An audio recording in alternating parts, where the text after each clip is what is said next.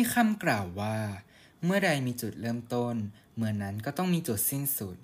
ชีวิตของมนุษย์ทุกคนก็เช่นเดียวกัน เมื่อเรากำเนิดขึ้นในโลก กลายเป็นจุดเริ่มต้นของชีวิต นั้นแสดงว่า เราก็กำลังก้าวเข้าสู่จุดสิ้นสุดของเราเช่นเดียวกัน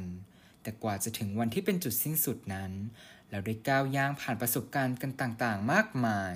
สิ่งสำคัญคือ เราจะนำประสบการณ์เหล่านั้น มาใช้ประโยชน์อย่างไรในการดำเนินชีวิตของตัวเราเอง หนังสือเมื่อยายอายุเท่าหนูเล่มนี้ บอกเล่าถึงประสบการณ์ในชีวิตวัยเยาว์ของคนคนหนึ่ง ที่อาศัยอยู่ในจังหวัดชายแดนประเทศไทย หลาย ๆ อย่างผู้เขียนบันทึกเอาไว้ในหนังสือเล่มนี้ อาจคล้ายคลึงกับประสบการณ์ของคนอีกหลาย ๆ คน แต่สิ่งที่ทำให้เกิดความแตกต่างคือ แง่คิดและมุมมองของผู้เขียนที่มีต่อเหตุการณ์ต่าง ๆ ที่เกิดขึ้น อารมณ์ขันของผู้เขียนทำให้ผู้อ่านได้รับความรื่นรม และความสุขที่จะได้จินตนาการถึงเรื่องราวที่เกิดขึ้นในอดีต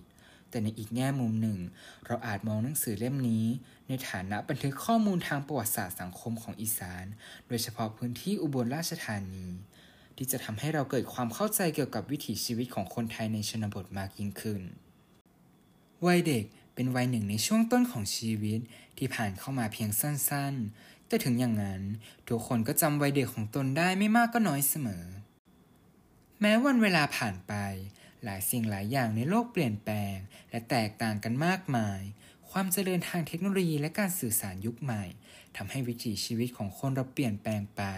แต่ในความเป็นเด็กอยู่ในวันแห่งวัยรุ่นอรุณแรกแย้มของชีวิตนั้น ไม่ว่าจะอยู่ในยุคสมัยใด ก็ไม่แตกต่างกันมากมายนัก ในด้านกันต้องต่อสู้ฝ่าฟัน มีความฝัน มีวันหวาน มีวันสุข มีวันสนุกสนาน มีวันขมขื่นโศกเศร้า คลุกเคล้าปะปนกันไป จะต่างก็แต่ปัจจัยและสถานการณ์ ที่ทำให้เกิดความสุขทุกข์เหล่านั้น ตั้งอยู่บนเงื่อนไขของสิ่งแวดล้อมที่แตกต่างกันเท่านั้นเอง โดยรวมแล้ว เรื่องเราถึงชีวิตของเด็กอีสานชาวบ้านเมื่อ 50 ปีที่แล้ว มีอะไรเป็นความสุข ความทุกข์ที่ต้องฝ่าฟันกันบ้างอย่างเรื่องของสวยบ้านใดไทยบ้านนั้น กล่าวถึงคำว่าสวยบ้านผับแล้งเป็นคำให้เกิดความรู้สึกต่ำต้อยน้อยหน้าอย่างหนัก สำหรับยายนางและเด็กๆในหมู่บ้าน ยามใดได้ไปปะปนกับผู้คนในสังคมหมู่บ้านอื่น ก็จะถูกพวกเขาเรียกอย่างทีเล่นทีจริงว่าเป็นสวยบ้านผับแล้งเป็นคำที่ทำให้เกิดความรู้สึกเจ็บปวดอยู่ลึกๆตลอดมา สวยเป็นคำที่คนใช้เหยียดทางวัฒนธรรมคำหนึ่ง ในสมัยนั้น ใครถูกเรียกว่าสวย ก็หมายถึงคนที่ไม่เจริญในทุกด้าน แตกต่างจากคนอื่น ทั้งภาษา วัฒนธรรม รูปร่างหน้าตาและผิวพรรณ เรื่องหมากนิ้วกับยางวง ก็จะกล่าวถึงการเล่นของเด็กๆ ที่มักเวียนไปตามฤดูกาล ช่วงหน้าฝนก็ชอบเล่นหมากเตยหมากตีหมากเก็บกันใต้ถุนศาลาเรียน ฤดูที่มีเมล็ดมะขามมาฆ่า ก็มักจะนำมาดีดกันทดลองความแม่น ส่วนการเป่ายางก็จะฮิตเล่นกันเป็นช่วงๆ เรื่องหนังสือไม่มีตอนจบ ก็ได้กล่าวถึงการขาดแคลนแหล่งเรียนรู้ โรงเรียนที่ยายนางเข้าเรียนในสมัยเด็กนั้น ไม่มีห้องสมุด แม้เรียนจบไปศึกษาต่อชั้นมัธยม ก็ไม่เห็นจะมีห้องสมุดให้เด็กๆ ได้ค้นคว้ายายนางเป็นคนชอบอ่านหนังสือ แต่หนังสือที่มีให้อ่านก็มีแต่หนังสือเรียน บางเล่มยายนางอ่านจบตั้งแต่วันแรก ๆ ที่ได้มันมา บางเล่มกว่าจะถึงเวลาที่ครูสอนก็เก่าขาดเพราะเปิดอ่านอยู่ทุกวันจนจบไปหลายเที่ยวแล้ว บางเล่มเป็นแบบเรียนของชั้นโตๆขึ้นไป แต่ก็สามารถจำเรื่องได้ติดใจ ตั้งแต่ตัวเองยังเรียนไม่ถึงสันนั้นด้วยซ้ำเรื่องคอหมอลำ อธิบายถึงความบันเทิงสุดฮิตอย่างเดียวที่มีในบ้านผับแรงสมัยนั้น คือหมอรำเพลิน ซึ่งจะมาแสดงในงานบุญใหญ่ประจำปี